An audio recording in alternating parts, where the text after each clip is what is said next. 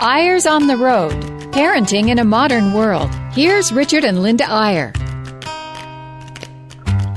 Hey, parents out there in Radio Land and grandparents and anyone else who's listening.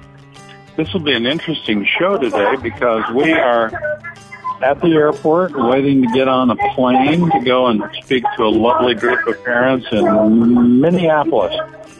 So now that you know that, you will think of all these flight announcements as part of the ambient sound quality of today's radio show and a good test for the iPhone 5, which is supposed to dim out the background noise. But I have my doubts about whether that'll work, Linda. Um, it is so funny because we're here with about 10,000 people. There are so many people crammed in here because there's flight is late. So um, this will be interesting. But we have had a very interesting week. We just got out of baby jail today, this morning. If you listened last week, you know we had a darling little 13 month old for nine days.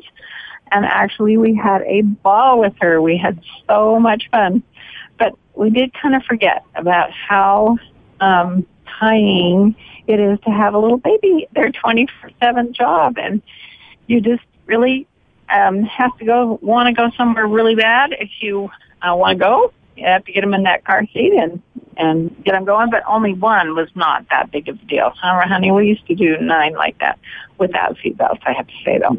You shouldn't admit that, Linda. That somebody will come after us for taking our children's life in our hands every time we went in the big van, which we did have seatbelts. It's just that there weren't as many seatbelts as there were kids. No, we had we had those seatbelts installed. Remember that? I mean, there was no rules in those days. It was hilarious. That makes it sound pretty old, but um, we really did have a lot of fun with throwing stuff back in the back of that van and having just having them roll along.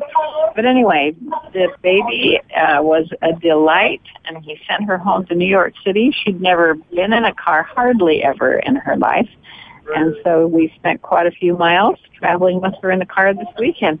We had a ball. She's adorable.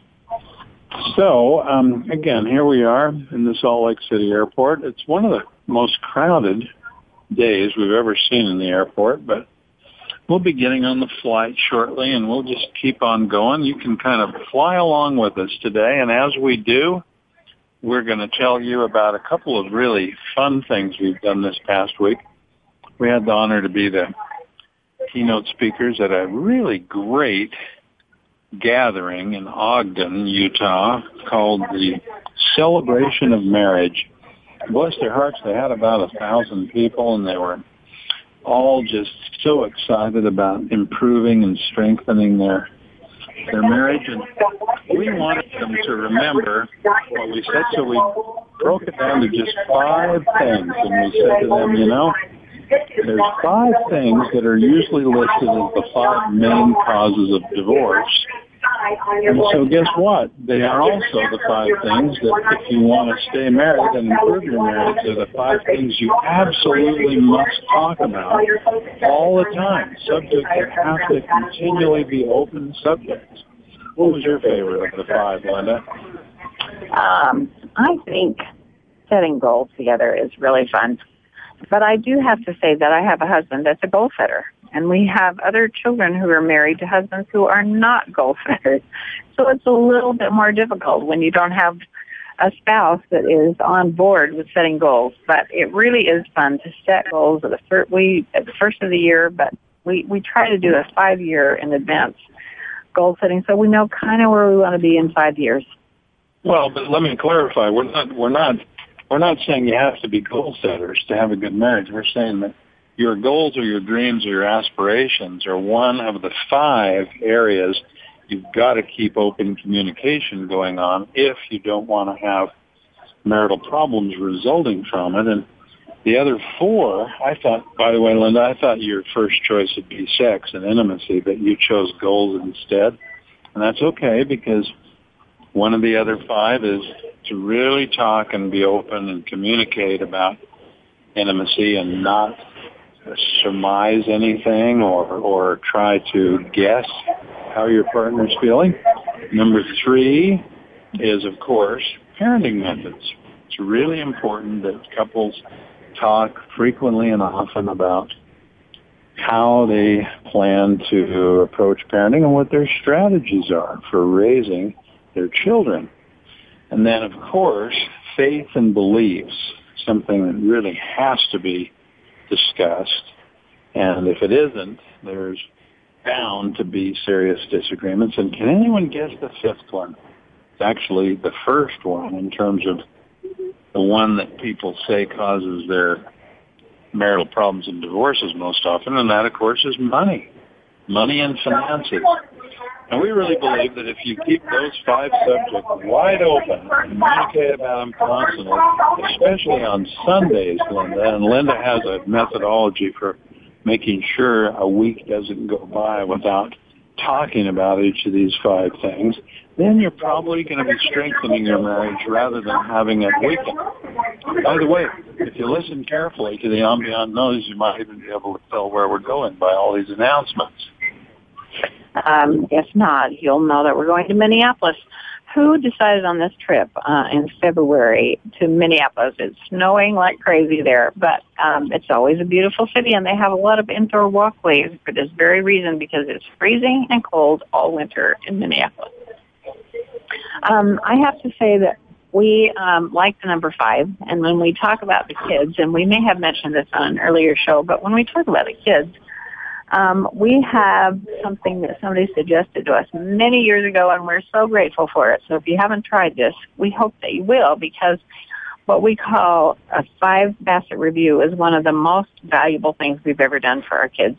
Once a month, usually the first Friday of the month, we try to go out to a restaurant somewhere. Sometimes if we're traveling, we do this in the car. We talk about five facets of our kids. We talk about the oldest child, for example. Our oldest is Saren. How is Saren doing physically? How is she doing socially? How is she doing mentally right now? Uh, how is she doing emotionally? What are her ups and downs? And how is she doing spiritually? So those five things we would just sit at a restaurant and we'd talk about how those kids were doing. And, you know, usually you'd say, wait a minute, you had nine kids, five facets for each one. You must have had to go to a Chinese restaurant with 14 courses to get through all that. And actually, no, you know, usually we'd say, yeah, she's doing fine physically, but, you know, she is so painfully shy. We've got to figure out how we can make her more comfortable in her settings. And we'd say, let's invite kids to the house, see how she interacts with them. Then let's, you know, this, that, and the other. And we came up with a little plan of how we could work things out with our kids. And I think really we came up with some things that that made it so that we were putting out fires before they flew into flame and we saw problems before they were, became out of control. And I think that's probably the most useful thing we've ever done in talking about our kids. So there you have it. One of the five areas you have to talk about all the time, being your kids and parenting and getting yourself together, the two of you, if you're lucky enough to be a two-parent family. And at the same time, you're checking off one of your five things you have to communicate about all the time. But Linda has also, just as a stopgap measure, insisted all of our lives that on Sunday, sometime on Sunday, usually for most of our years, it's in the evening after the kids are in bed, that we have a executive session meeting, a meeting just for the two of us where we really check have we talked enough about money? Are, are we up to speed? Do either of us have any questions? Are there any areas we might not feel we're on the same page on money. Secondly, what about our dreams and our goals and our aspirations? Are we on the same page there? Are we, do we know what each other's thinking? Are we aware of each other's efforts? And the same thing on long range uh, goals. Where are we going with these things that we're trying to do in our lives? And and the same thing, of course, about sex and intimacy. If we, if there are things that are unresolved, are the things we should talk about. So if you never let a week go by without sort of checking yourselves, are we on course? Are we talking about each of these five in, sort of indelible, essential areas that we just have to stay communicative about? And if the answer is yes, we're doing it, then we're going to probably be fine. So we're going to start walking onto the plane now. You might hear a few ambient noises, but we'll keep on going. And if I lose my train of thought, Linda will pick it up. um, this will be an experiment we haven't really tried before. Um, how about um, the fact that it's really, really hard to get um, this to be consistent plan. Um, we have to admit we have missed a time or two um, when we have not been able to do this. But you know, if you have it on your list to do it, it really does make a difference. I have to say, the reason we really do this every week is because I am married to a man who graduated from the Harvard Business School, and he he's all about business as far as the family goes. Oh, that has nothing to do with it, honey. Come on, it's it you. does. It's you that call the meetings every week, and you give me demerits if I don't show up. Yeah, I'm sure. No, you have to have an executive session, and that is when we talk with each other, and then we have to have a middle management session where we talk with the older kids about how they can help with the little kids. And it really is um, quite interesting that we have to have all of these meetings and these um, sessions, but in the end, I think everybody's grateful that um, we have done that. The the kids, the middle-aged kids, once they pass eight, become tutors, and the little kids become tutees. So it's pretty fun because you know they every month they're assigned to take. Well, the older kids are assigned to take care of one of the little kids during the week and to read to them at night and help them with their homework if they need it and so on. It's good for both sets of kids.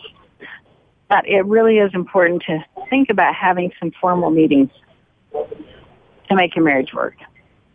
Absolutely. Um, okay, they're boarding um, our number, so we're headed up here to the front, and we should tell you that the reason we're going to Minneapolis is because we have a wonderful group of entrepreneurs, basically, young families who one of the family members has started a business and they're burning the candle at both ends and they're really maybe neglecting some of their relationships and some of their family things. So they are ready to learn and we are ready to try to teach.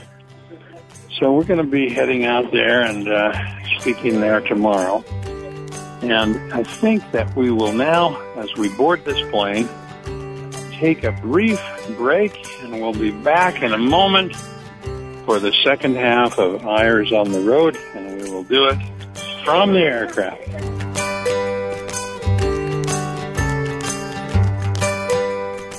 Okay, here we are back for the second half of the show and during the, the break we had an interesting experience. We had an overly zealous um, checker Flight the attendant. door of the plane who said, uh, sorry, sir, you can't carry your garment bag on the plane. And so I had a nice little argument with her, which I lost. You always lose those arguments.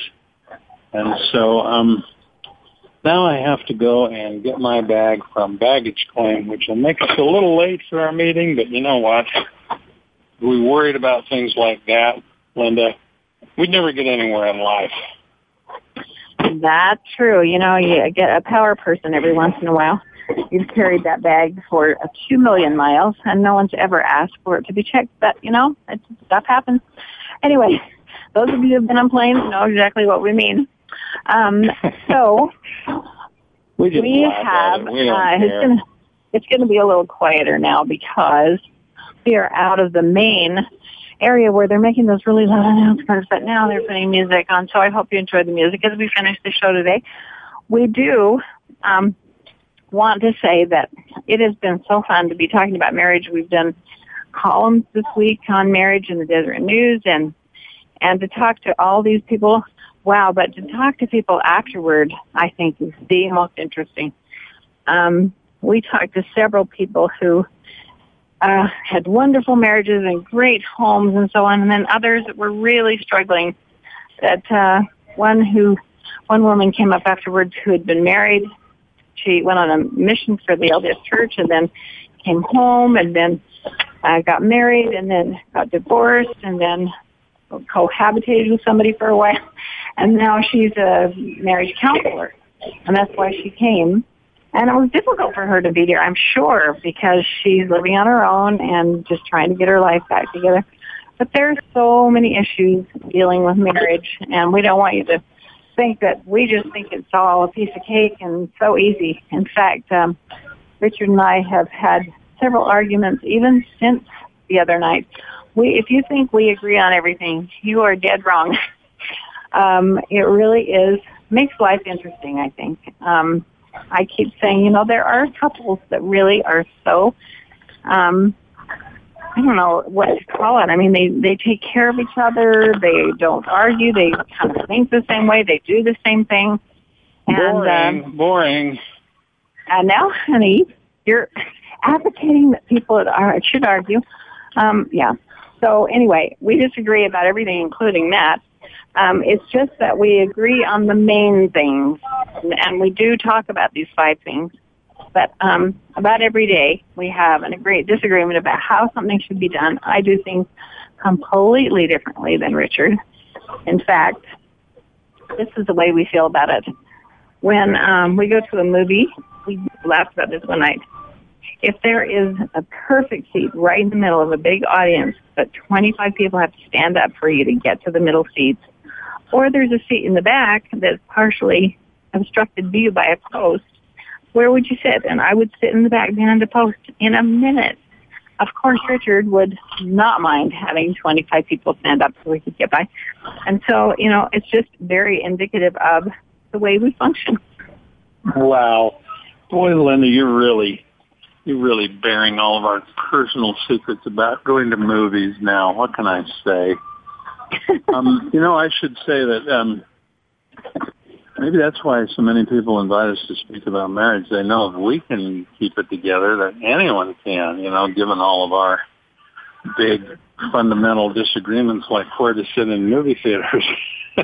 but I do, I do think you should know that our our topic for our speech tonight is um, why relationships matter more than achievements. That's a good topic for this group because, like I say, these are all people who are CEOs of companies and they're still in their 40s. So by definition, they're type A people. They're extremely aggressive. They're people who have sacrificed a lot to get where they are. And I'm not taking that away from them. And I'm not saying they've made the wrong choices. I just think that what has to happen is constant reassessment in our lives. Are we devoting a disproportionate share of our mental energy, of our resources, of our attention, of our thought? Are we devoting a disproportionate share of it to achieving or to accumulating or to our career or to our profession at the expense, at the direct expense of our families. And, and again, I'm not the one to judge, and no one's anyone to judge except each of us of ourselves. But constant reassessment of that. Is it worth it? Am I making good trade-offs? Am I giving up too much because I want achievement and, uh, and, and perhaps is what I'm giving up are relationships. And when there's a trade-off, when there's a choice between doing something that benefits a relationship or doing something that benefits career or achievement or whatever, do we make the right choice when we push the relationship to the background and make the choice to do something for our achievements? That's that's that again. Everyone has to evaluate that for themselves. But I tell you, we in our travels and our speaking, it is amazing to me, Linda, how many people we run into who, in our humble opinion, are making really, really bad trade-offs.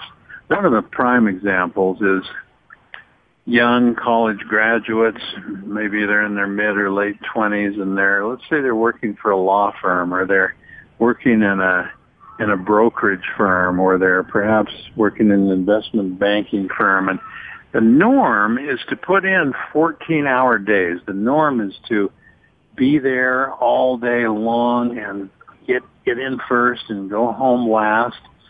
And I was thinking recently of a couple of the friends of our son in New York and he was saying, you know, they, they don't see their kids because they leave for work before those kids are awake and they don't see them in the evening because they get home late after the kids have already gone to bed. Sometimes they see them on weekends, although many times they have to work on weekends too. And I ask myself, and I try to get them to ask themselves, is that worth it?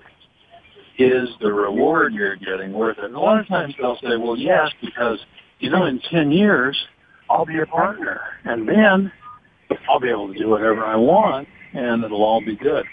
And then you have to ask yourself, well, what's going to happen in 10 years? Have you missed your kids growing up? Have you missed the time when your marriage could have become extremely strong and extremely uh, well-based? Or should you have readjusted a little sooner? And what we hate to see are people have regrets because they've made the wrong choice and done the wrong priorities back in the day. You know, we do have a friend who um, is in London, a couple who we love dearly. Um, they've been living in London for about five years now, and he is working for a very high-powered law firm. But he worked it out that he could go in a little bit later, and so that he could have breakfast with the kids, take the kids to school, have a little fun with the kids before he goes, and then he doesn't get home sometimes till midnight. That was just his trade-off.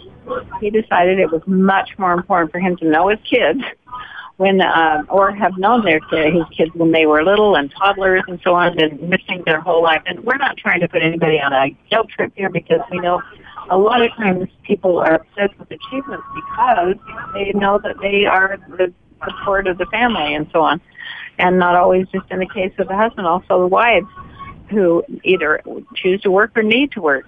But it, there must be a way that you can figure out to spend more time with your number one priority. And if you really think hard about it, it's amazing how often you can come up with an alternative plan.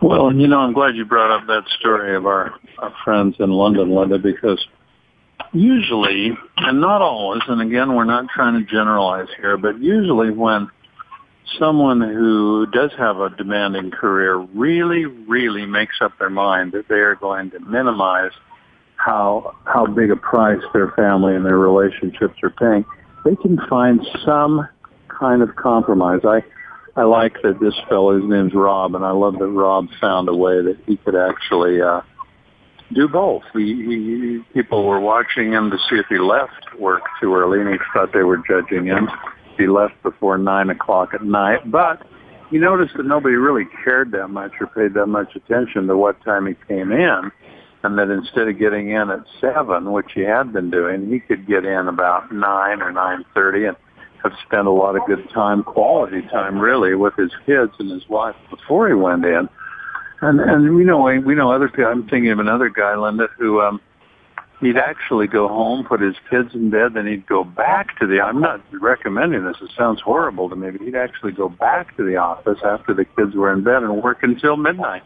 He felt he had to do it to advance his career, but at least he did it in a way that involved a, a kind of a compromise that allowed him to spend more time with his kids. The more common thing, frankly, is giving something up, essentially saying, you know, maybe we don't need two incomes.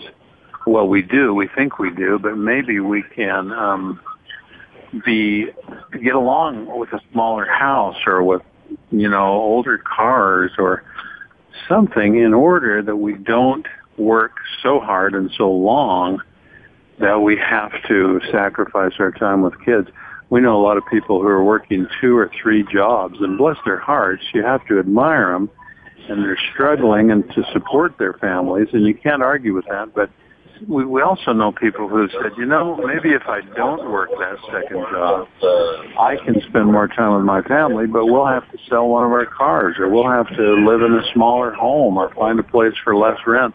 I admire people who are willing to make sacrifices in order to preserve their relationships.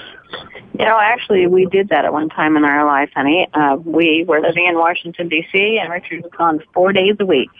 He would come home uh, on Friday, Saturday, Sunday, and then gone again, Monday through Thursday, to everywhere from Puerto Rico to New England to everywhere. And we just decided after a grueling couple of years of doing that that it just wasn't worth it. And so we gave up the job and, moved and got another job, and we are forever grateful. Indeed, we are, and I think it was a. I think most people who we talked to who have had to make some kind of a decision like that. I'm not sure, Linda, we've ever met anyone who said, "Oh, that was a big mistake." You know, I I sort of sacrificed my career in order to have more time with my kids and my family. We really, we don't run into that. What we run into all the time are people who are saying, oh man, I wish I'd spend a little more time with my kids and my family because now, you know what, they're grown up, they're on their way, and I can't reach them. So, we wish you the very best with your marriages and with your families and with your priorities this week, and we hope to see you again soon.